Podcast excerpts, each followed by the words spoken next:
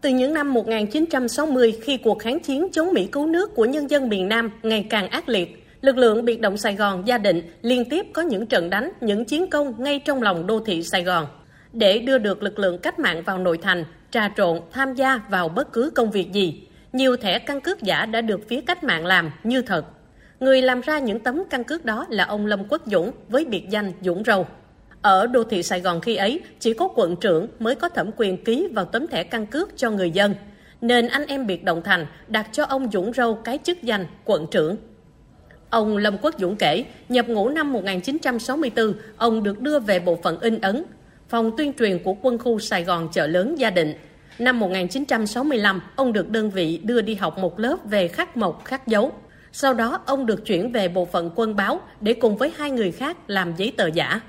Làm nửa chừng thì hai người kia được rút ra trực tiếp chiến đấu, nên chỉ còn mình ông Dũng quán xuyến công việc.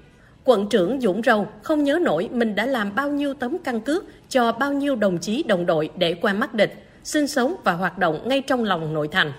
Chỉ riêng dịp trước Tết Mậu Thân 1968, ông đã làm hàng trăm bộ giấy tờ giả. Khi mà chuẩn bị tổng tiến công Tết Mậu Thân thì toàn bộ những cái lực lượng biệt động tập trung về tập quấn để coi quán triệt tinh thần tiến công. Cái lúc này á, thì công tác ờ, làm như giả tôi rất là dồn dập, tập trung khoảng trên dưới 200 quân, vừa phục vụ chiến đấu, vừa trực tiếp chiến đấu, mà đa số là không có giấy tờ không thể nào lọt vô thành phố được tính từ chỗ đó mà tôi quán xuyến tôi làm hết tất cả đầy đủ dân để đem kịp về tập biển tập kết với sài gòn những người từng được ông Dũng làm căn cước giả lúc đó hoạt động ở nhiều mắt xích với nhiều vai trò trong lực lượng biệt động. Trong đó có bà Nguyễn Thị Phương, nguyên là thư ký tư lệnh Trần Hải Phụng, quân khu Sài Gòn Gia Định. Bà Phương nhớ lại, có rất nhiều người ở nhiều bộ phận tham gia thầm lặng đằng sau những trận đánh, những chiến công như ông Dũng Râu. Lại có những cái chiến công đánh vào quân thù được. Thì ở đằng sau đó rất là nhiều cái lực lượng mà dưới sự chỉ đạo của bộ tư lệnh thành nó sát sao nó rất là nhiều nghĩa là rất là trí tuệ mà tôi cũng là một người nghĩa là được anh Dũng làm cho giấy căn cước giả để đi vào thành phố mà đưa thư từ để cho các nơi.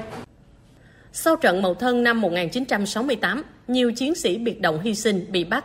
Phía địch phát hiện các tấm căn cước của các chiến sĩ cách mạng là giả và quyết định thay căn cước. Theo ông Dũng, đến khoảng tháng 10 năm 1968, chính quyền lúc đó thay toàn bộ căn cước của người dân miền Nam. Tấm căn cước mới dùng công nghệ in ấn đặc biệt của Mỹ lúc đó và ngay chính giữa có hình một con rồng in bằng mực phản quang màu xanh, nên người dân gọi là căn cước rồng xanh. Khi đó, phía chính quyền Sài Gòn tin chắc rằng Việt Cộng không thể nào làm giả tấm căn cước này. Và thật tình thì ông Dũng Râu cũng bỏ bao công sức ra nghiên cứu nhưng không thể làm giả như thật vì hạn chế về kỹ thuật cũng như vật liệu. Tuy nhiên, ông nghĩ không thể bó tay mà nhất định phải tìm được giải pháp, nên thử làm bằng nhiều cách. Cuối cùng, ông Dũng cũng làm được căn cước rồng xanh, đủ để các chiến sĩ cách mạng qua mắt được các trạm kiểm soát thông thường. Tôi nghiên cứu kỹ là cái này làm sao mà nó khó dữ vậy. Cái gì quá chắc in ấn chữ dễ là thì ở ngoài khả năng. Nhưng mà với cái lòng quyết tâm thì tôi chọn cái thẻ căn cước rồng xanh nào mà nó rõ nhất sắc nét nhất tôi canh con rồng canh với con đồng xanh, canh đi, canh lại năm lần bảy lượt. Khi nào đạt nhất rồi thì lấy men đó để in căn cước đồng xanh. Thì làm được, xài được một thời gian. Căn cước ông Dũng Râu làm ra, chỉ những người trong nghề hoặc đem soi dưới ánh sáng đặc biệt thì mới bị phát hiện. Mà phía địch thì vẫn chủ quan là không thể làm giả được. Thế nên, quân ta tiếp tục trà trộn hoạt động bằng căn cước của quận trưởng Dũng Râu cấp. Bà Trần Thị Yến Ngọc, khi đó có biệt danh là Thu Bà Điểm là giao liên của chỉ huy trưởng lực lượng biệt động Sài Gòn Gia Định, kể sau trận Mậu Thân 1968, có lần bà dùng căn cước giả đóng vai vợ sĩ quan ngụy đi từ căn cứ vào Sài Gòn. Bà đã nhanh trí để lấy lại tấm căn cước giả đó, đồng thời không để lộ thân phận.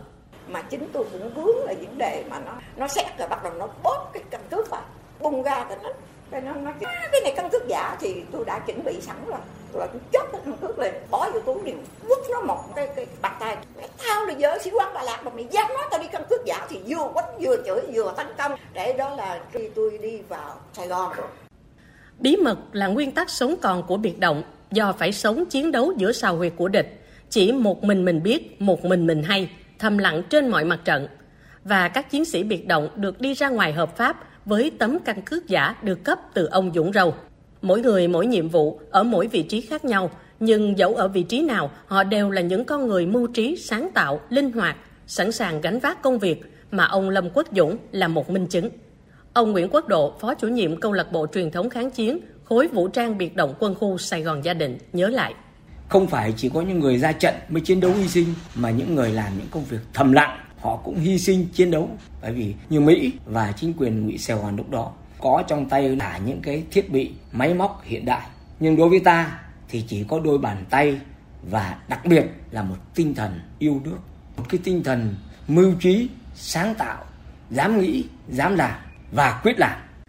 Câu chuyện của ông Lâm Quốc Dũng với tấm thẻ căn cước rồng xanh giả cùng rất nhiều câu chuyện khác về lực lượng biệt động Sài Gòn, về lực lượng cách mạng giải phóng miền Nam, thống nhất đất nước, mãi là niềm tự hào cần được nhắc nhớ và tôn vinh.